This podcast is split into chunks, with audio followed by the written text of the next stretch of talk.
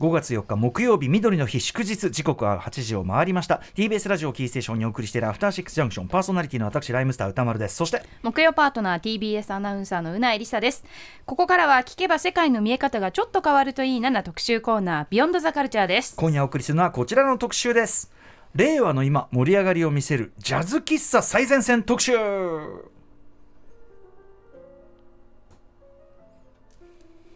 はいジャズ喫茶、まあ、世代によるでしょうけども、うん、行かれてた方行っている方どのぐらいいらっしゃるんでしょうかね、まあ、イメージとしてはまあなんかこうすごくうるさ型のジャズ好きが、まあ、静かに、うん、まあタバコの煙なんかも食い入らせながら、うんまあ、静かにこう音楽聴いて、こう首なんか揺らしてみたいなイメージで、じゃ若干だからそのど素人が行ける場ではないというか、ね、もちろんなんか会話なんかしちゃいけないとか、うんうん、ピリッとした空気があるのかなみたいなね、えーまあ、ジャズ喫茶広まったの1960年代日本広まったそうですが、えー、ここに来てジャズ喫茶めちゃくちゃ盛り上がってるということらしいんですよね、うんはい、ということで今夜はそもそもジャズ喫茶とはどういうところなのか。そして現在のジャズ喫茶シーンやジャズ喫茶ではどう振る舞ったらいいのかなどなど具体的に教わっていきます。はい。この振る舞いから聞かないと分かんない。ドキドキしちゃった。ということでゲストはこの方です。ジャズ評論家のなぎら光隆さんです。なぎらさんいらっしゃいませ。はいよろしくお願いします。はいありがとうございます。ちょっとねジャズ喫茶特集と角度が変わった特集ですねね。でもこれがある意味現在のジャズシーンの盛り上がりっていうのを一つ反映しているというかねそういう結論にもなってるわけですもんね。そうですね、うん、はい、ということで改めてなぎら光隆さんご紹介しておきましょう。はい。なぎら光隆さんは1979年島根県生まれのジャズ評論家です。21世紀のジャズを紹介する運動体ジャズ・ザ・ニューチャプター主催。同じタイトルでのムックやコンピレーション CD の監修も担当しています。また鎌倉 FM での「世界はジャズを求めている」パーソナリティや TBS ラジオ荻上チキセッションなどにも出演されています。はい。ということで前回のご出演は3月30日やはり木曜日話題のジャズドラマ「石若俊って何者だ」特解説。ねいただきました。ありがとうございました。はい、はい、えちなみに今日の BGM はすべて凪田さん選曲で、えー、ジャズ喫茶でかかってそうな定番曲ということですね。こちらどのったの？どんなんですか？これは。これはあのジョンコルトレーンの曲なんですけど、うん、えっとなんだっけ？ジョンコルトレーンの、えー、このビビエツ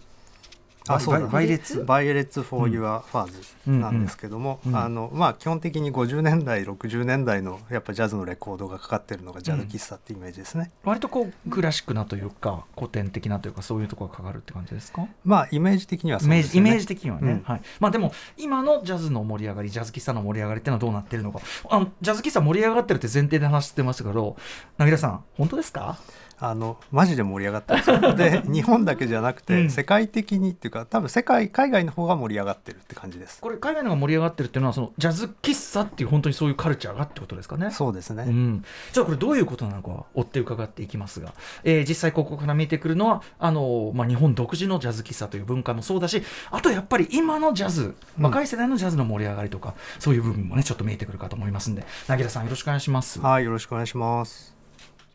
station. After 66 junction. 時刻は8時5分。生放送でお送りしているアフターシックスジャンクション。この時間は令和のジャズ喫茶特集をお送りしています。ゲストはジャズ評論家の凪良光隆さんです。凪良さんよろしくお願いします。よろしくお願いします。よろしくお願いします。では今夜はジャズ喫茶の今を知るためにまずジャズ喫茶ってそもそもどんな場所なのか。次になぜ今ジャズ喫茶が復活しているのか。さらに世界に広がるジャズ喫茶という3つのパートで伺っていきます。まさにジャズ喫茶が KISSA で喫茶。ね、はい、この言葉ごと広まってるってねことらしいんでね。ね。はい、えー、伺っていきましょう。まず最初のパートです。ジャズ喫茶ってそもそもどんな場所？はいジャズ喫茶どういう場所っていう言い方できますか？まああのジャズがでかい音で、まあ、いいオーディオでかかってる喫茶店カフェって感じですね、うんうん、なのでまああの昔ながらの昭和のレトロ喫茶みたいな店もあるんですけど、ええ、あのまあ、いわゆるカフェっぽい店もあるって感じです。新しめの感じおしゃれめな感じっていうか、はい。うん、で割と若い人がやってる店だとあの普通に DJ ブースじゃないですけど、うん、ターンテーブルが2つあってその間にミキサーがあるみたいなお店も今はすごく多いですね、要は DJ カルチャー以降のまあ、かけ方聞き方っていうか押してるような店もあるというかそうですねですかね。うんうん、であのまあかかってる音楽がジャズっていうだけで、うん、基本的には普通の喫茶店なんですよ。ああなるほど。まあコーヒーとかあって、はい、普通にあの注文取りに来て、はい、当たり前ですね普通の注文取りに来て、はい、お金払ってみたいな。例えばなんか普通にあのランチが人気のジャズ喫茶とかもあってランチタイム混んでるみたいな。あじゃあそうか。音楽だけ集中しろ。その飯とか食ってばいいじゃないとかそういうんでもない。そうなんですカチャカチャ落とさせんなみたいな。そういう神経質さでもない。みたいな店によってはって感じですね本当に、うんうん。うん、どこに行くかです。喫茶って知らずに入ってる人とかもいるんですか？それともお店の名前に基本ジャズ喫茶って書いてあるんですか？いやあのね書いてない店もあります。でもな、うんでもなんか音でけえぞみたいな。ああ普通のカフェより。なんかスピーカーすげえでかいぞみたいな。なるほどね。だふらりと入ってもまあ察せる程度にはジャズな匂いはしてるけどもでもお店のシステムっていうか構造はまあ別に普通のお店だと。はい、うんうん。あでまあ最近だとこういろんな店のあの僕のイメージですけど会話しちゃダメみたいなのあったりするんですか？あの会話しちゃダメな店もあるんですけどすごく少ないです、うん、実はマイナーででも逆に今はあの会話しないでっていうことが面白いよねっていうので、うんうん、あえてそうしてるみたいな若い人の店もあって、はい、それが逆に。そうね。だその緊張感とかわざわざそういう店行くっていうのはね。あとはまああのお一人様ターゲットというか、うんうんうん、来てなんか静かにゆっくり本読んで誰にも話しかけられない感じで、うんうん、ゆっくり過ごしてねっていうジャズ喫茶も結構あります。え逆に本読むのはいいんですか？なんか音楽にもう耳を傾けてみたいな強制感はない。いやいや僕もあの洋書とか積み上げてあのずっと読んでますから、えー、ああそれは全然いいんだ、はい。うんうん。えー、なその僕らが会話しちゃダメはなんかクラシック名曲喫茶のイメージがあってあなるほど。本郷に有名な麦っていう名曲喫茶があって、うん、そこを、まあ、普通に喫茶として利用してたんだけどそことか本当喋ると怒られるから紙に書いたりするみたいな 感じだったんでそういうものかなと思ったんです。けどまあジャズそこまででまあ店によってはあるみたいな感じですかね。そうですね。でもあのなんかその四谷のイーグルっていうジャズ喫茶があって、うんうん、昼間はあの一応会話しないでくださいってなってるんですけど、えー、まあ別に音立ててもいいしあのパソコンで仕事してもいいんであの普通にガチャガチャ言ってたりします、本当ですか、はい、でもそのねキーボードカタカタいきり丸こと古川光さんのねあんなサウンドのキーボードちょっとうん。えー、まあまあ店によるけどそこまでこうキリキリしてるわけじゃないと、はい、あとこれあの名曲喫茶もあるシステムですけどリクエストとかあるんですか？あのそれも本当に店によってなんですけど、うん、あの僕はあんまりおすすめしてなくて、うんうん、店でかかってるものを聞いた方が楽しいかなとは思いますけど、ね、店ごとにやっぱりその選曲のカラーとかあるっていうのですか？もう全然違いますね。あ例えばあの村上春樹さんが昔水道橋にあったスイングっていうジャズ喫茶でバイトしてたことがあるので、有名な話があるんですけど、うんうん、春樹さんが働いてた店はあのえっとねビバップより前のジャズしかほとんどかかってなくて、うんうんうん、もうチャーリー・パーカーとかダメみたいな、うんうんうん、あのすごいハードコアな、うん、例えばそういうお店があったり、うんうん、で村上春樹さんのお店自体も春樹さん確かパッド・メセニーとかキース・ジャレット嫌いなんであ、まあ、70年代以前のジャズしかかかんない感じの、うんうん、ちょっとフュージョン味入ってくるともうダメみたいな。あもうそんな絶対ダメですね。うんうんうん、だ結構もうお店によってはかなりこだわりがあって偏りがありますね。面白いですねそういうのもね、うん、えー、ジャズ喫茶この文化生まれたのいつ頃なんでしょう？あのなんかその日本に入ってきたっていうか最初にできたのは1920年代とかなんでもうほぼ100年ぐらい歴史があります、うんうん、もうでもジャズなんていうのジャズ生まれたてじゃないけどジャズ盛り上がりたて直輸入に近いって感じですか？そうですね。あの日本はもうすごくまあアメリカとの関係が深かったんで、うんうん、ジャズの歴史がすごく深いんで、うん、あのかなり初期から日本でジャズ聴かれてましたね。だから最初の頃はこうあのジャズと言わずに、まあ、ポップスみたいな感じでジャズが聴かれてたって感じですね。そうですね。最先端の音楽ですもんね当時のね、はい、言っちゃえばね。最先端舶来音楽っていうか、うん、なるほど。これやっぱり機能としては大きい音でっていうかそもそもレコードというコピーをみんなが持ってる時代じゃないとかあそういうことですね。あるっていうことですかね、はい、あの当時やっぱりレコード1枚がすごく高くて、うん、なんかあの月収の何割みたいな、金額だった時代もあってで特に例えばヨーロッパのジャズとかだともう入手がすごい難しかったのでそういうものを聞かせてもらえる場所だったっていうのはありますね。そうか。で、まあ、もちろん例えばミュージシャンが来日するとかそういう時代でもないから、うん、もう要するに聞こうと思えばそこ行くっきゃないっていうこともあったんですかね。そうなんですよ。だからなんかあの有名な評論家の先生方で有名なコレクターの方とかがいて、うん、そういう方がコレクションを聞かせてあげるレコードコンサートみたいな企画があったり。だからもう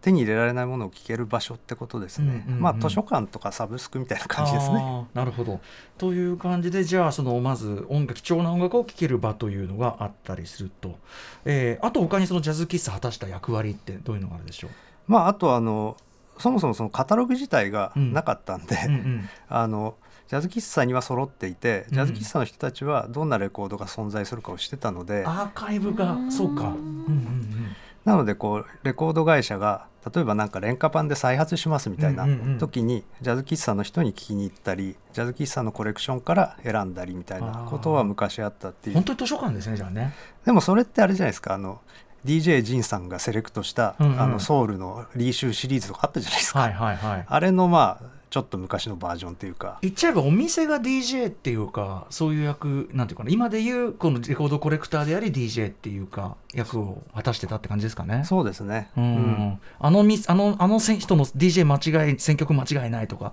あの人すごいあのいろんなの持ってていろんな曲かけてくれるよねみたいなそういうのに近いってことですもんね。そうですね、うんうん、だからすごくあのなんか吉祥寺にメグっていうジャズ喫茶が昔あって、ええ、寺島康邦さんっていう評論家の方がやられてたんですけど、うんうん、そこはあのなんていうかすごくスイートな、うん、メローなピアノトリオとかばっかりかけるところで、うんうんうん、女性ボーカルとか,、なんか例えばそういうのが聞きたい人はそこに行く、えー、いいななんか店ごとにいいなそれ。確かにテーマがあって。ね。でその中でさその自分の好きなラインがかかる店でここれなんですか、みたいな、うん聞いたりしてもいいんですもんね。そうですね、うんうんうん、あとやっぱそういう場であれば当然そこからジャズシーン日本のジャズシーンみたいなものも生まれてくるってことですかね。そうですね、まあ、だからあの横浜にちぐさっていうすごく歴史が古いジャズ喫茶があるんですけど、ええ、例えば渡辺貞夫さんだったり、うん、秋吉敏子さんとかがそういうところに集っていて、うん。うん、まあ、ある種のサロンだったみたいな、うん。うん、で評論家の方もいてとか、うん。うん。うん、でもうちょっと後になると、まあ、さっき言ったみたいに村上春樹さんがバイトをしてたとか、え、そういう話が出てきたり、うん。うん、あのえっとねなんだっけな。今度公開されるあの発見と国権の間にっていう日本映画があるんですけど、うん。はい、あの富永監督っていうあの映画監督が撮られてるんですけどその方は四谷イーグルでバイトをされてて、うんうん、ジャズのことをよく知ってて、うん、でその発見と国権の間にはジャズがテーマにした映画なんですよ。はい、とか。あとねそのイーグルってその四谷のジャズ喫茶なんか大貫妙子さんバイトしてたって。あそうなんですよ、うん、その前身のお店で大貫さんがバイトをしていて閉店後にそこでシュガーベイブがセッションをしてたっていう。すごいじゃないまあ、ジャズっていうかだからそこからさらに日本のそのポップスのまた別の道が開けるというか。そうですね。へえだから要は最先端音楽好きが行ってその最先端音楽情報をもちろんネットなんかもないし、雑誌情報とかもそこまでないという時代に仕入れてまああの交流してというかそういう場だったってことですかね。そうですね。だから本当にディスコとかクラブのその前の段階の場所っていう感じですかね。うんうんうん、そういうこう演奏のセッションみたいなものをやるような機能はあったんですか？店によりますね、うんうん、地方とかだと結構ありますね、うんうん、都内はもうちょっとレコードをかける店が多いかもしれない、ね、まあライブやるとか他にもいくらでもありますもんね、うん、そういう意味ではね。へえなんかまあいいなっていうかそういう場があるのって素敵だなっていうような場ではありますね、やっぱりね、はい。えー、といったあたりでまあジャズ喫茶こういう場ですよというお話を伺ってきましたがさあここからが本題なんですけども第2部いってみましょう。なぜ今ジャズ喫茶が盛り上がっているの？投げさんもう一回聞きますよ。ジャズ喫茶盛り上がってるって言ってますけど本当ですか？すげえ盛り上がって 疑って疑ってたらこんな特集しないっていう。はいということで、えー、これジャズ喫茶の盛り上がりの前にやっぱり近年のジャズがそもそも盛り上がってるというか、はい、そのなるわけですよね。そうですね。あの、まあ、2010年ぐらいからロバート・グラスパーっていうアーティストがいて、うんまあ、あのヒップホップ育ちのジャズミュージシャンで、ジャズとヒップホップがこう融合したような音楽をやっていて、はい、まあ、そういうものをあの聞きたいリスナーが今までだったらジャズリスナーがジャズを聴くって感じだったんですけど、い。い音楽を聴きたい人がジャズ聴いてるって感じが、ここ10年ぐらいありますね、うんうん、やっぱ DJ ジンとかにあの最近何がいいみたいなの聞くとやっぱりグラスパームとかもそうだけどあのジャズアーティストでこういう人のこのアルバムがあのいいみたいな進め方してくれるからやっぱあのそこはだから僕らサイドは逆に元ネタ元はサンプリングの元ネタとして古いジャズのレコードうん、まあ、いわゆるジャズの評価の文脈とは違う文脈であのジャズを知ってってでそこからジャズという音楽そのもののあかっこいいなみたいなのもどんどん掘っていくみたいな。だから両サイドジャズの生え抜きのジャズの人の歴史のルーツとその全く違うルートからのあれが今はそこがちょっといい感じで出会ってるとかそういう時代って感じですかね。そうですねあのロバート・グラスパーもこの前、アーマット・ジャマルってピアニストが亡くなったんですけど、その時に追悼のコメントとかをツイッターに出してて、彼はやっぱジャマルといえばナズのワールド・イズ・ユアーズだろって言うんですよ。っていう世代なのでやっぱり先にヒップホップがあってジャズ聴いてる人がトップジャズピアニストになるって時代なんで、ね、そこの交流はすごくうまくいってますね。あのそれこそブルーノートとかであの、まあ、ライムスターもややったけど DJ ジンとかムロ君とかがあの DJ したりとかなんかそれが普通の時代っていうかね、なんかだからあのなんかなるべく結びつくべくして結びつくとか結びついてまた新たな盛り上がりになってるというかそこもなんか僕素敵な時代だなって思ったりしてます。そうですね。やっぱり黒田拓也さんとかああいう DJ 的な感覚を持ってるミュージシャンとか増えてますしね、うん、あの世界的にそういう若い世代のジャズミュージシャンもさらにロバート・クラスパーがより若いような人たちもいっぱい出てきてるって感じですか？そうですね。あの20代前半でドミ &JD ベックっていう、うんうん、あの2人組がいるんですけど、はい、22歳とえー、あでも年重ねたから23と20歳とかなのかな、でも若い、うん、あのもう YouTube 以降のミュージシャンって感じで、うんうん、めちゃくちゃバカテクであの TikTok とかにすごい映えるんですよ、うんうんうん、でも曲はすごく複雑で、うんうん、バークリー卒でよくできてて、うんうん、でもあのその中にヒップホップの要素があったりみたいな、はい、MF ドゥームが大好きみたいな。おへえ今おっしゃりかかってるのがまさにドミ &JD ベックの、ね、はい、曲ですね。ブルーノート東京来るんですね。はい。でももうチケット即完売で。でしょうね。ただあのフェスに出ますラブシュプリームフェスっていうのに出るんで、うんうん、あの見たい方はぜひそちらで。ちょっとね後ほどの告知でもじゃあこちら、はい、あの言いますんでちょっと注目ですねこれね、えー、ちなみにそのまああの今もその盛り上がってるジャズ盛り上がってるという中でジャズ喫茶も再び盛り上がってると。凪良さんなりになぜジャズ喫茶再び盛り上がってるかっていうのを分析するとどうなるでしょう？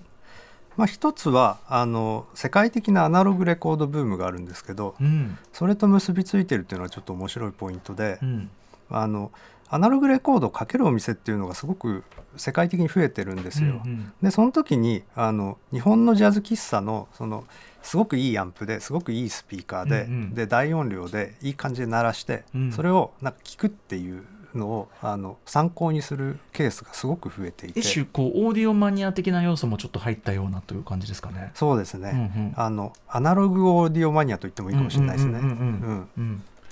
だからあのそういうところでもあのなんか今までと違って、うん、うん、レコードブームとすごく密接につながってますね。シティ・ポップとかともだからちょっと関係があるというか、うん、やっぱね若い世代デジタルネイティブな若い世代ほどそのアナログな音の良さみたいなものにすごくむしろ敏感で。あのそっちのそっちで聞いた方がいいタイプの音楽っていうのをすごく分かってますよねそれはね。そうですね。だからあの結構最近のジャズ喫茶だと CD プレーヤーないですみたいなお店も結構あって、うん、でもやってるのは若い人だったりして経営者は。あのあえてレコードでうちはかけますみたいな、だからドミ &JD ベックもアナログでかけますみたいな、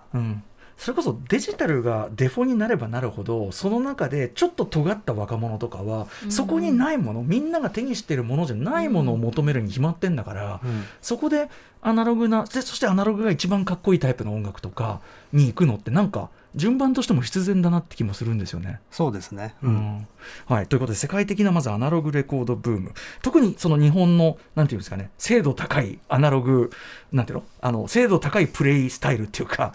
なんかその音楽とか何でもそうですけどすごい丁寧に享受するじゃないですか日本人は。そうですね。そこがやっぱり面白面白がられてるっていうか、うん、あのそこもあるんですかね？そうですね。やっぱあのジャズ喫茶インスパイアの海外のお店とかいろいろあるんですけど、うん、もうちょっとざっくりしてます、うんうんうん、日本人ほどあのきっちりしてないです。そのだからこう何でもまあよくも悪くもだけど何でも同化道何でもな、はい、同化してする日本人の特にマニア。そのイズムがまあその他から見ると面白みたいな。だから多分すごくハードコアなカルチャーに見えてると思いますね。だからある意味その僕らがジャマイカとかのああいうサウンドシステム見てなんだこの音楽文化みたいな面白かっこよみたいなそれと同じく日本人細か面白みたいなあるのかもしれないですねやっぱりねでもやっぱムロさんとかジンさんとかも異常ですもんね、うん、まあそうねジャズじゃなくてファンクソウルですけどやっぱ異常ですもんねそうねまあ必ずこだわり持ってねやったりしてますよねそこはねさあそして、えー、さらにジャズ喫茶盛り上がってる理由アナログレコードブームの他に何があるでしょうあとはですねあのその世界的に見ても日本のジャズレコードってすごく充実してて、うん、まあ、あの結構海外の人が言うのは日本はレコード天国だって言うんですけどもうとにかくあのディスクユニオンに行きたいみたいな レコードを買いに行きたいみたいな、だからブルーノートとかの楽屋に行くと、うん、結構レコード置いてあるんですよ、あのさっきこれ買ってきたんだよねみたいな、だから結構みんなレコードを買いに日本に来ていてそれって日本版をってことですか？じゃなくて。いやあの80年代以降多分日本はすごく海外買い付けでたくさんレコードを買ってきて、しかもそれをきちんとアーカイブしてきて値段もきっちり決めてやってたので、あのそれを求めてだから日本に来て海外のレコードを買うみたいな。あ。の確かに。だからその DJ ブーム以降世界中のいわゆるディガーですよね。レコードディガーたちが世界各地にわたってで埋もれてたその変な倉庫とかにほこり積もってたやつとかこう指が真っ黒になるまでディグしてで日本に持ってきて再びちゃんとアーカイブして価値に従ってアーカイブ化して置いてあるから日本に行きゃまああるしあのふさわしいものが置いてあるっていうかそういう感じがあるんですかねやっぱね。そう。しかもあの日本人几帳面なんであのレコードが綺麗っていうね。やっぱそこで方法も。はい、うんうん、そうかそうかそうか。あとやっぱり日本で履修されてたものとかもあの海外だとすごくマニアックなんだけど日本では国内版で安く出てるんで、うんうんうん、いくらでも手に入るみたいなのがいっぱいあるんで。でジャズ喫茶ってそういうマニアックなものをなんかさっきも話しましたけどジャズ喫茶の店主監修で出したりしてるんで、うんうん、ジャズ喫茶ってすごいこう面白い情報源でもあるんですね、うんうんうんうん、そういうのを求めてみんな来てるっていうのもありますね。なんか伺ってるとやっぱりすごくこう体系化とかアーカイブ図書館的なというかそういう場としてのそしてもしくはそのそういう頭脳を持ったマスターというか、うん、なんかそれがすごくこうなんていうかないいっていうか、まあ、特にジャズみたいに歴史もあるしそのほん新たに入る人にとってもグリッドがこう見えるとすごく嬉しいタイプの音楽にはやっぱすごく機能するのかもしれないですね。そうですね、ね、これが好きだからいいやじゃなくてこれがこうってことはこうみたいな。なんかそういう聞き方をしたくなるじゃないですかジャズって。多分そういう聞き方をあの一人でじっくりしたい人が海外でも増えたっていうのもあるかもしれないですね。あうん、なるほど。まあそういう意味ではじゃあその、まあ、日本で熟成された、まあ、マニアいろいろね日本とドイツは特にそのなんかマニア文化やると大体こう面白い行き過ぎたことになるけども、まあ、ジャズもまさにそれっていう感じなんですかね。そうですね。あの結構有名な話であの結構南米のブラジルとかアルゼンチンのミュージシャンが、ディスクユニオンのワールドフロア行って、うん。こんなアルゼンチンの CD 見たことないみたいな、いやそれお前の国のやつだろっていう ことがよくあるんですけど。なんか面白いこと面白い音楽いっぱい生んでる国でもアーカイブ意識が薄かったりするところはあるから、うん、そこがだから結構そのこっちの日本の音楽文化の特徴でありアドバンテージになってるというか。そうですね。やっぱ病的ですからね我々。ね。ファンクの世界でも確かやっぱ日本とドイツらしいですからやっぱね、うん、そうなんですよ。まあでもそれいいね。なんかいいことですねなんかね、うん、そして、えー、さらに、えー、このジャズ喫茶盛り上がってるもう一つの理由。はい。あとあのその店の人の世代交代っていうのがあって、うん、あのまあ、60年代ぐらいからジャズ喫茶たくさんあったんですけど今結構それを引き継いだり新しく店を出した人たちが、まあ、30代40代すごく多いんですよ。はいはい、でそういう人たちってもうもちろんヒップホップも通ってるし、うん、クラブジャズも通ってるし、うんうん、フリーソウルもカフェミュージックも通ってるわけですよ。なのでもうそれまでのそのジャズ喫茶とは全然感性が違っていて、うんうんだからアーマット・ジャマルかける時はヒップホップの文脈でやっぱかけたいわけですよ。でグラスパーもかけたいしって感じで、うん、あのなんか例えば宮城に、はい、そのカフェセッションパブロっていうお店があって、うん、ここはあの老舗を2017年に若い店主が引き継いだんですけど、はい、店の公式サイトにすげえいい文章があって。うん。あのジャズやファンクなど既存楽曲の一部を使い曲を作るヒップホップカルチャーのサンプリングに倣い古き良きものに敬意を込め僕らのエッセンスを加えながら継承していきたいでここねももうもろヒップホップ DJ の人のお店って感じなんですよ。うんうん、へえこれジンだったら絶対知ってんだろうなきっとな。あだと思います。あいいですねパブロさん。んなんか思うにさっきから言ってるような近年のロバート・グラスバ以降のヒップホップ的な感性とジャズの伝統がうまくこうなんていうかなちゃんと融合出会ってっていう認め合ってみたいなのの前は僕だからちょっとそのジャズ喫茶とかそのジャズの専門みたいな人にちょっとこう身構えちゃうところがあったのは やっぱり向こうから見れば僕らのジャズの楽しみ方って分かってねえみたいなもうただそのノリがいいところ。要するにジャズの文脈では評価されてこなかったようなものも含めてかっこいいからサンプリングしてるだけみたいなのもあったからなんていうのそこにちょっとこう同じジャズって言ってもいい悪いの全然その基準が違う、し、うんうん、こっちは別に勉強したくても向こうは超バカにしてるみたいなのがあるんだろうなみたいな。なんか勝手に思ってたところあるんですけどそういう意味ではそこが本当にマジでフラットになったっていうかことがあるんですかね。そうですね。だから今のジャズ喫茶すごくいいのはその歌丸さんが言ったみたいなヒップホップ的な DJ 的な価値観と、うんジャズ喫茶好きだからやっぱジャズ喫茶やってるんで、うんうん、昔からのそのジャズ喫茶の歴史っぽい、うん、あの感性ももちろんあるので、うんうん、実は今のジャズ喫茶の方が両方楽しめてすごくいいっていう、はい、それいいっすねやっぱね。しかも新譜もガンガンかかるっていう。おへえまあそれこそねあとヒップホップクラブ DJ サイドでこのこういうとこ行くときはやかましい音楽は別にクラブでざんざんかかってるし別にいるいるわけだから。こっちはこっちでその自分が知らないことを学びに行きたいっていうのもあるから、うん、なんかだからすごくいい場になってるのかもしれないですねやっぱね。そうですね、うん、じゃあ行くなら今だな本当ねマジで、うんうん、ああということで、えー、今のジャズ喫茶の盛り上がりの流れというあたりも伺ってまいりました。まとめますと世界的なアナログレコードブームがあり、えー、そしてジャズレコードのカタログ、まあ、アーカイブ化が日本はすごく進んでいると、うん、そして世代交代でまあだから言ってること全部一致してますよね。やっぱその新世代のジャズのこう聞かれ方であり、うん、プレイヤーでありっていうのが出てきてそれにふさわしい形でジャズ喫茶盛り上がってるっていうか、うん、あと若い人もそれによってこうちょっと気楽に気軽に立ち寄れるようになった感じも、間違いない。伝統的なジャズみたいなイメージから変わってきたのかなって感じもします、ね。うん、さっき言っただってそのさあのマニアックなオーアナログオーディオマニアのね感覚から言えばよ、まあ、こっちはこっちでマニアなんだけど、うん、そのさレコ盤に手を乗っけてじょじ前後させるとかさ 「君何をしてんだ! 」君っていうさ全然違いますもんね、うん、感じがあるだろうけど、うん、こっちもねさすがに TPO はね、あのこのこの版ではやりませんっていうのはね。さすがに常識はありますみたいなねありますけど。そう今なんかすごく面白いのが京都にメトロってクラブありますよね、うんうんはい、何度も言ってます、はい、メトロであの大地山本さんが、うん、あのジャズ喫茶イベントっていうのをやってるんですよ。クラブなんだけど、コーヒー屋さん連れてきて、うんコーヒーを入れさせて、昼間からあの大音量でジャズを大地山本さんとかかけるっていう、それをみんなで座って聞くっていうイベントとかやってだから今本当になんか融合してるっていうか。ああコーヒーカルチャーもねそういう意味ではストリートカルチャーとしてのコーヒーも今はずっと盛り上がってるから、そこもありますよね、うん、酒よりコーヒーっていうか確かに。そういうイズムもあるから。なんか私も美味しいコーヒーを出してるっていう目線でだったら最初入りやすいかも。なんかいきなりジャズ喫茶って言われるとハードル高いけど、うん。うん、ここはそこのコーヒー仕入れてるらしいよみたいな情報から行ってみてみたいな入り方もできそうだなって、ね、そこでさこう目をつぶってこう首首を振らしてる うなさんが、ね、慣れてきてねだんだん。入ってみたら大丈夫だったみたいな。やってるやってる。やってるやってる。あるかもしれないよね。はいということで、えー、ここでちょっと一曲曲に行きたいんですけど凪田さん、えーと、どのあたり行ってみましょうか？はいあのサマラ・ジョイっていうジャズボーカリストがいるんですけどあのグラミー賞を取ったあの最優秀ジャズボーカルアルバムと最優秀新人賞を取ったっていう23歳。全ジャンルの中での新人賞ですもんね。はい、うん、なんですけどもあのもうね60年代のジャズ喫茶でかかっててっていうかまあ普通に今の人じゃない感じに聞こえるっていう。じゃあこれはまたグラグラスパー的なものとも違う本当にクラシカルジャズの継承者みたいな。そうですね。でもあまりにも歌もうますぎるし声も素敵すぎてグラミー賞取っちゃったっていう人なので、ちょっと聞いていただきたいと思います。はい。とサマラジョイで Sweet Pumpkin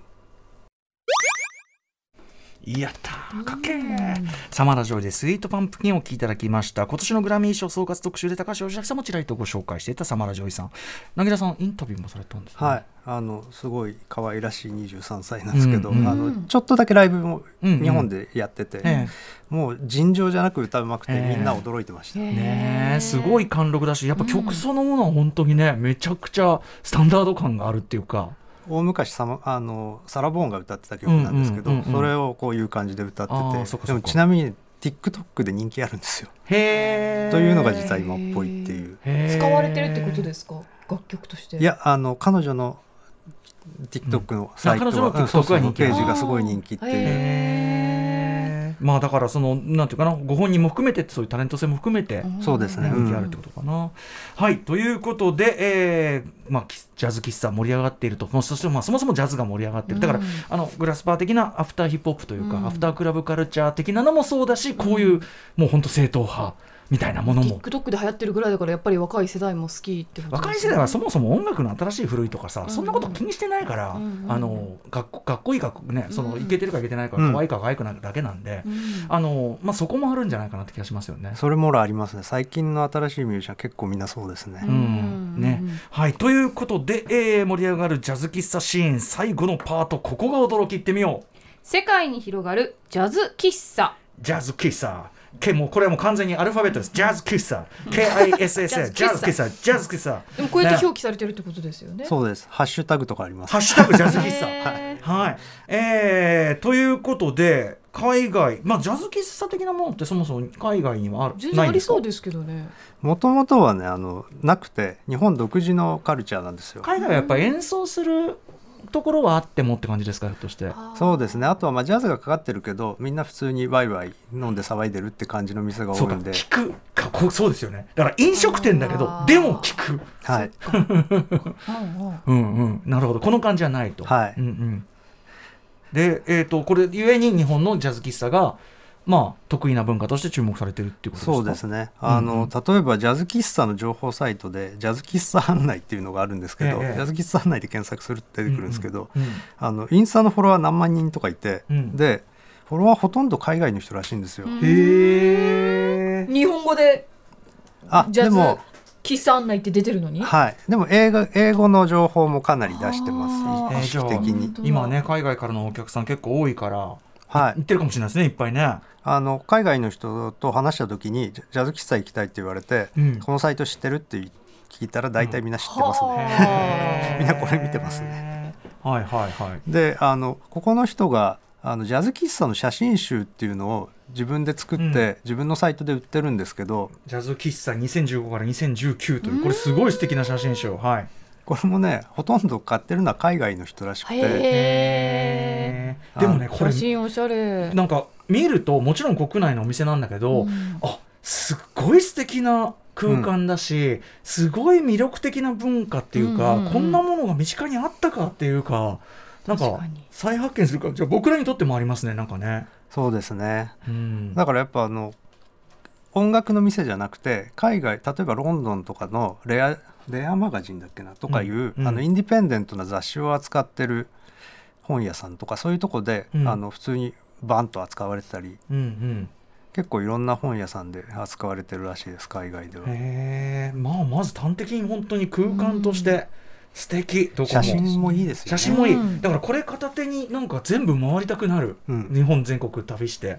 えー、ということでじゃあその日本独自のその、まあ、ジャズへの向かい合い方というか、えー、を象徴するのはそのジャズ喫茶。つまりその日本のジャズシーンっていうところもやっぱり海外から注目されてるってことでしょうかね。そうですね、うん、でやっぱその注目されて面白がられたらやっぱみんなあの自分たちもやりたいと思うんで、ええ、ってことで最近面白いのはその日本のジャズ喫茶インスパイアのお店が海外でたくさんできていてそこであの、まあ、ジャズ喫茶って名乗ってるところもあるけど基本的にはリスニングバーっていう名前で、あのやっていて、はい、例えばあの LA にゴールドラインっていうすごい人気のある店があるんですけど、ええ、なんとストーンズスローのピーナッツバターウルフが手掛けている完全にじゃあもうヒップホップサイドからの回答だ、うんうん、はい、LA 結構そういう店があって、うんうん、あのだからヒップホップ系の店もあるし、うん、最近のこうアンビエントとかニューエイジっぽいセンスも取り入れた、うんうん、あのリスニングバーとかもあったり LA はねすごい盛んでちなみにこのゴールドラインはですね8,000枚レコードがあってですね、あとイベントも結構やってて、うん、ジョン・コルトレーンの未発表音源のあのリリースの時とか、うん、グラスパーの「 Black Radio 3」のリリースの時とかリリースイベントやったりしてます。リスニングパーティーっていうかね、はい、そういうのがあったり。えでもこれあれじゃない？だからストーンズスローのさそのピーナッツバターウルフとかがあれですよ。もうちょっとさうちレコード置けないからさもう店に。あまあその可能性ある。ね。だったらさ店にして置いてさ みたいな。そういう感じかなって気もするんですけど8000枚は多分コレクションだろそれ自分のっていう。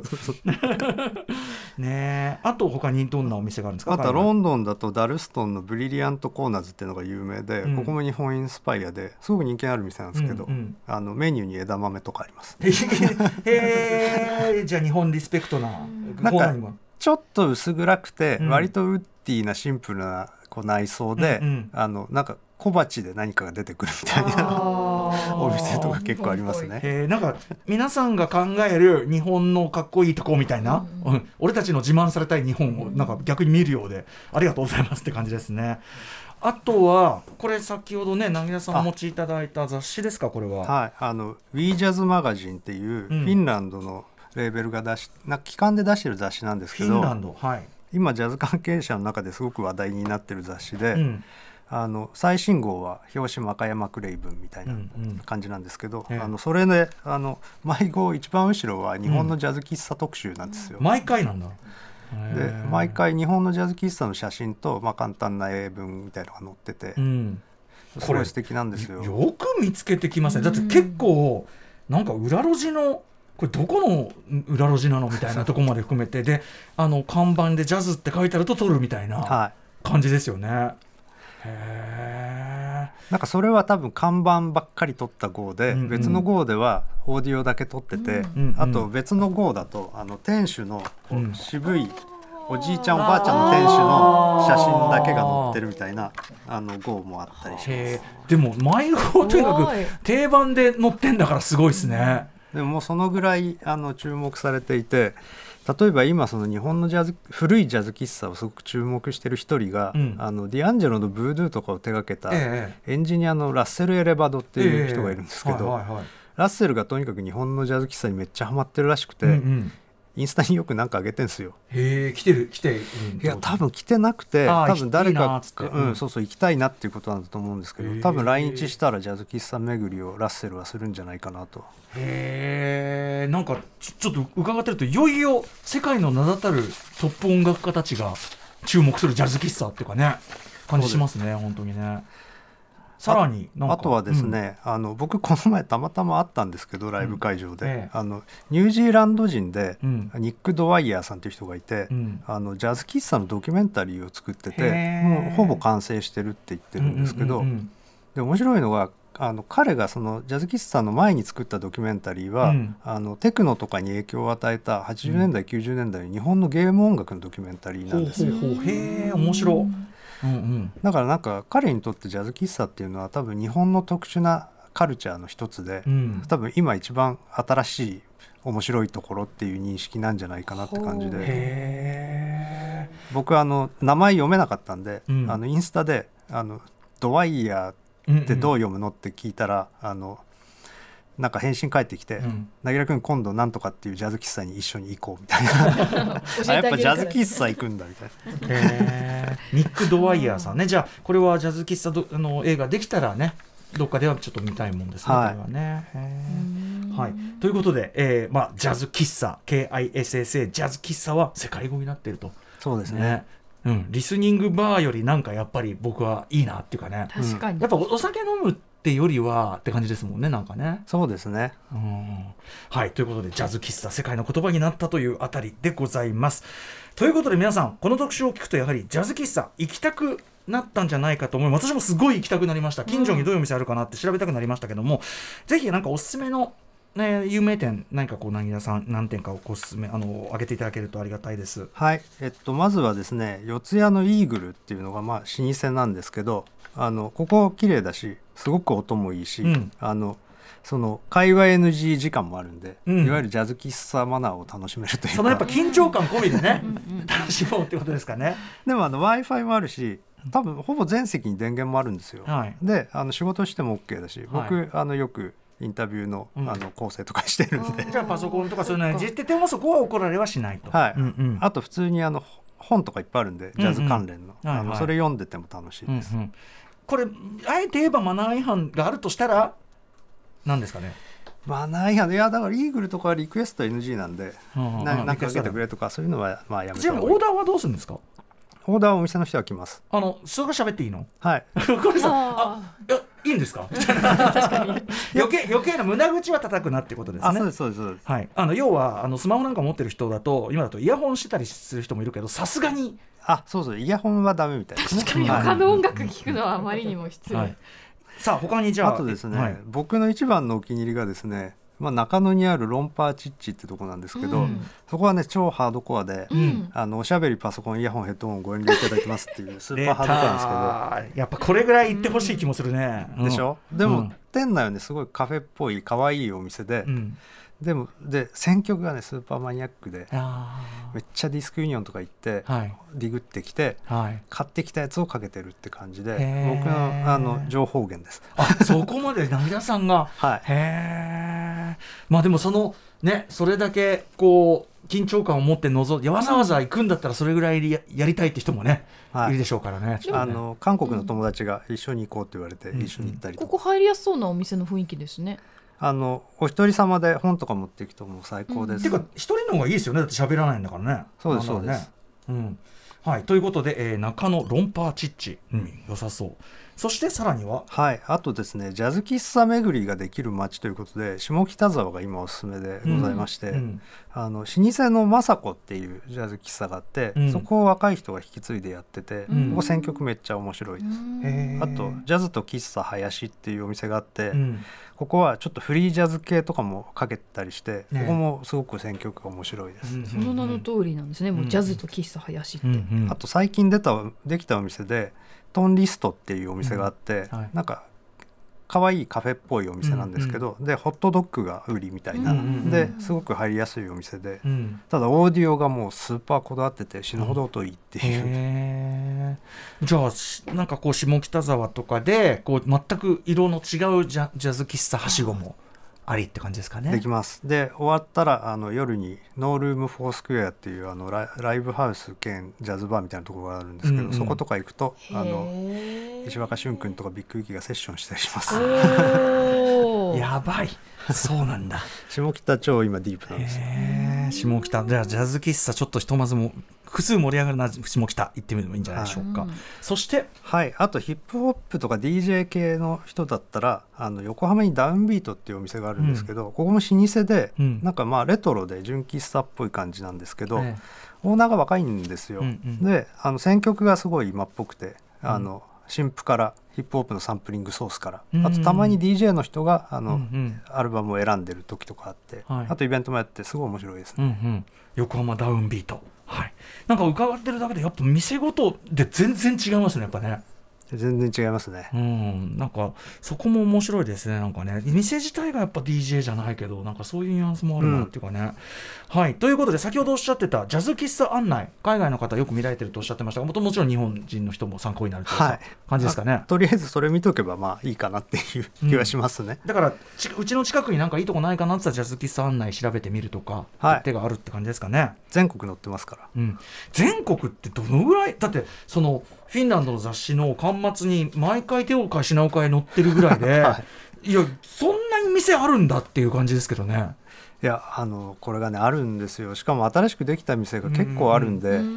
これ何点あるかなんて調べた人いないでしょうしね。いやあのこの多分ジャズ喫茶案内に書いてある気がします。どこかに。へえんか600点らしいですあねへえ600点。おー。じゃああなたの町にも少なくともあなたの県には必ずある。はい絶対あります、うん、ことですもん。なんかねさっきの写真集見るとね結構ねあこんなとこにこんな素敵な店があるんだ静岡とか。ちょっとそのために旅行したくなるような愛知とかね載ってるんでぜひちょっと。これも手に入れたくなりました、ジャズ喫茶、えーこれがですよねそのジャズ喫茶。案内で売ってるやつですね。案内が売ってるんですよはい、これガイドにするのもいいかもしれないどうですか？ちょっとうないさん全く、ね ジえャズ喫茶何にも知らなかった無知もお前の状態からやってきましたけど、でも行きたくなんない？ちょっと。そうですね。今あの最後にご紹介いただいたいくつかの店舗。そのクラシックな雰囲気のうん。ちょっとハードル高そうな雰囲気の店内の様子もありましたけど、うん。その下北のトンリストとか、はい、うん。すごく入りやすそうなカフェっぽい雰囲気ですし、うん。ね。下北いいかもね。それぞれこう自分のこうなんですかね、うん。ハードルに合わせてうん。入っていけそうで、ロンパーチッチも行きたいけど中,、ねロンパーチッチも。中野だとな だってコンバットレックとかタマさんとじゃ絶対行けないでしょここね ああいうああいうああ口いう人とは絶対さあということで、えー本日、えージャズキザトークいや面白かった。しあのなんか今のジャジャズの盛り上がりみたいのをアーティストサイドから聞くのもいいけどこういうなんかそなんていうの？ヒップホップとかもそうですけどそういうこう盛り上がってるシーンっていうか場っていうか、それが今生じてる場っていうか、それ僕すごくやっぱ一番文化のエキサイティングなところだと思う。映画館で映画館とかなので僕この話すごい楽しかったですなんか。いや今多分一番面白い場所の一つだと思います、うん。日本では、ん。特にインバウンドに関してとかだと、うんうん。うん。すごいワクワクする話でございました。ということで、えー、なぎらさんから今日話題に出たあの方とも関係するちょっとお知らせことなどお願いします。はい、あの5月の13、14にラブシュプリームジャズフェスっていうのがありましてあの私 DJ で出るんですけどおー2日間とも、はいうんうん。でそこにあのドミ &JD ベックが出るのと。先ほどね、あの、えっ、と、ブルーノートのチケットは完売というふうにおっしゃってた。はい。これはもうぜひ見ていただきたいのとあともう一個ディナーパーティーっていうのが出るんですけど、これロバート・グラスパーカマシ・ワシントンテラス・マーティンのスーパーグループなんですよ。すごいですね。えー、何これ？で単独公演なしで。うん。え、これ日本にこいつ、こいつらって言っちゃった。こいつら来てんですか？いやそうこいつら多分このためだけに来するんじゃないえ、ですか。すごいんだけど。で多分来てすぐ帰るんじゃないですか。えー、マジか。へー。え、これチケット取れるんですか？これこれ多分まだあると思います。なのであの秩父であるんですけどぜひでフェスなので石若俊君のバンドが出たり、うですよね。スカイハイさんが出たりあのいろいろあります。へー。えーということで、ラブシュプリームジャズフェス、えーまあ、いろいろ検索していただいて、いやー、グラスパーかましてラスマーティやばディナーパーティー見たいわ、これ。はい、ということで、まあ、あと、なぎらさんもね、いっぱいいろんなところに原稿とかも書かれてると思うんで、まあ、SNS とか。はいもろもろ読んでください、うん、